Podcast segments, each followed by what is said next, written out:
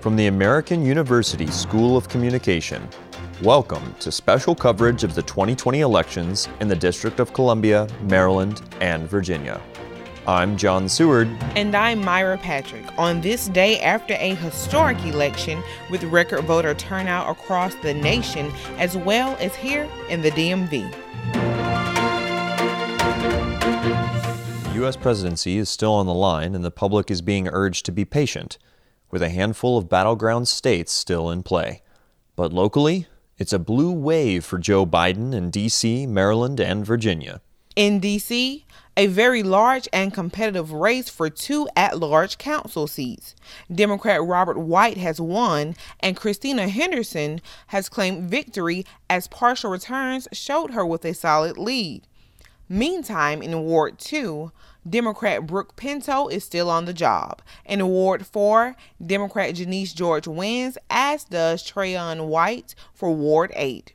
On ballot issues, decriminalization of mushrooms passed easily with 76% of the vote. One super voting location in D.C. was the beloved home of the World Series champions, Nationals Ballpark, where Election Day expectations didn't quite match reality. While close to 7,000 voters passed through Nationals Park, very few actually used the voting supercenter on Election Day. Reports show that less than 10% of voters were at the park for day of voting. But two groups that expected higher numbers were just outside. Molly Kaufman, a chef with World Central Kitchen, brought hot meals to voters. Uh, we just wanted to make sure that voting um, in this election was something that would be easy for everybody, no matter what. We know that right now it's kind of a hard time for a lot of people, so we wanted to make sure that we could provide um, hot and healthy meals when, if you were coming to vote. The Voting Super Center acted more like a one stop shop than just a voting place. Along with healthy food, voters could get a free flu shot from the George Washington University Medical Faculty Associates.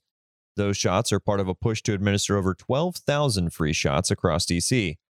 Voters found a wealth of support for the community at the Nationals Park Voting Super Center, even if there were fewer of them than expected. Meanwhile, over by the White House, activists gathered to have their voices heard. Our Myra Patrick reports. Drums sounded at the Black Lives Matter Plaza on Election Day while protesters awaited election results. By 3 o'clock, a few hundred protesters arrived in hopes that they would be celebrating Biden as their new president. However, protesters like Haley Halbert didn't realize a group of religious Trump supporters would be on the scene. Obviously, I didn't realize there was going to be all these Jesus saves people out here because it's not a bad message in itself, but they're using it to exactly. promote hate, so that's lovely. But I'm here because Black Lives Matter. End of the story. Although 95% of DC voted for the former vice president, protesters like Esme Matthews worry that things could turn chaotic if Trump wins. I voted for Biden, um, and if Trump wins, I don't think it's going to go well. I think there's going to be extreme unrest in this city and across the country. Other protesters at the BLM Plaza, like Estrella Lopez, agreed, but are still optimistic about America's future regardless of the results. I think that uh, things are probably going to get crazy, but um, there is hope in every prayer. So even if he doesn't win, I believe that something as wonderful is going to come out of it. Currently, the U.S. is still awaiting results, and as poll workers across the country are still counting ballots, election officials say it could be days before the winner is announced. Turning to Virginia, Democrat Mark Warner won a third term in the U.S. Senate, but Democrats are having some trouble in the House races. In the 7th District, Abigail Spanberger is fighting to keep her seat that was flipped in the 2018 election. However, in the 2nd District, Representative Elaine Luria appears to be holding on. Among Democrats, Jennifer Wexton wins District 10, Gerry Connolly, District 11, Bobby Scott, District 3, Donald McEachin in District 4, and Don Beyer in District 8. Among Republicans, Robert Wittman takes District 1, Robert Good in District 5, Ben Cline in District 6, and Morgan Griffith in uncontested District 9.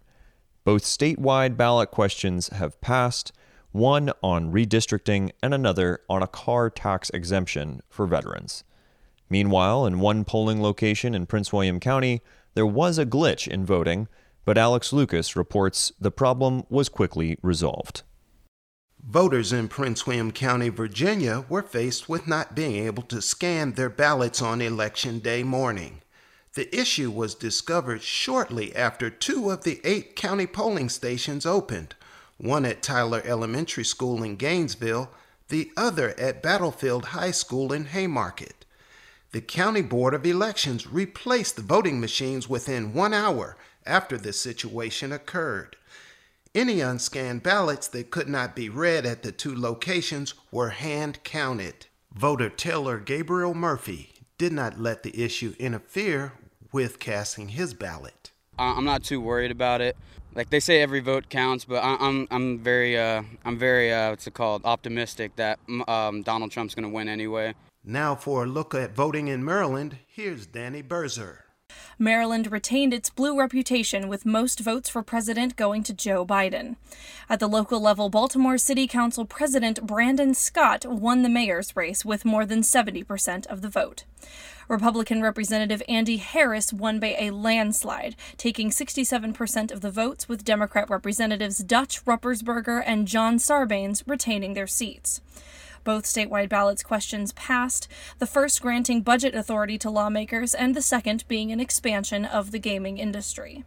Marylander and horse racetrack announcer Thomas Kearney said the expansion is big for sporting events coming soon. Horse racing is one of the biggest industries in the state of Maryland. It's seen a renaissance since American Pharoah won the Triple Crown in 2015, and with the renovations at Laurel and Pimlico set to start next year. Laurel is going to start in May of 21, and then Pimlico is going to start in either 2023 or 2024. Danny Berger, Bethesda, Maryland.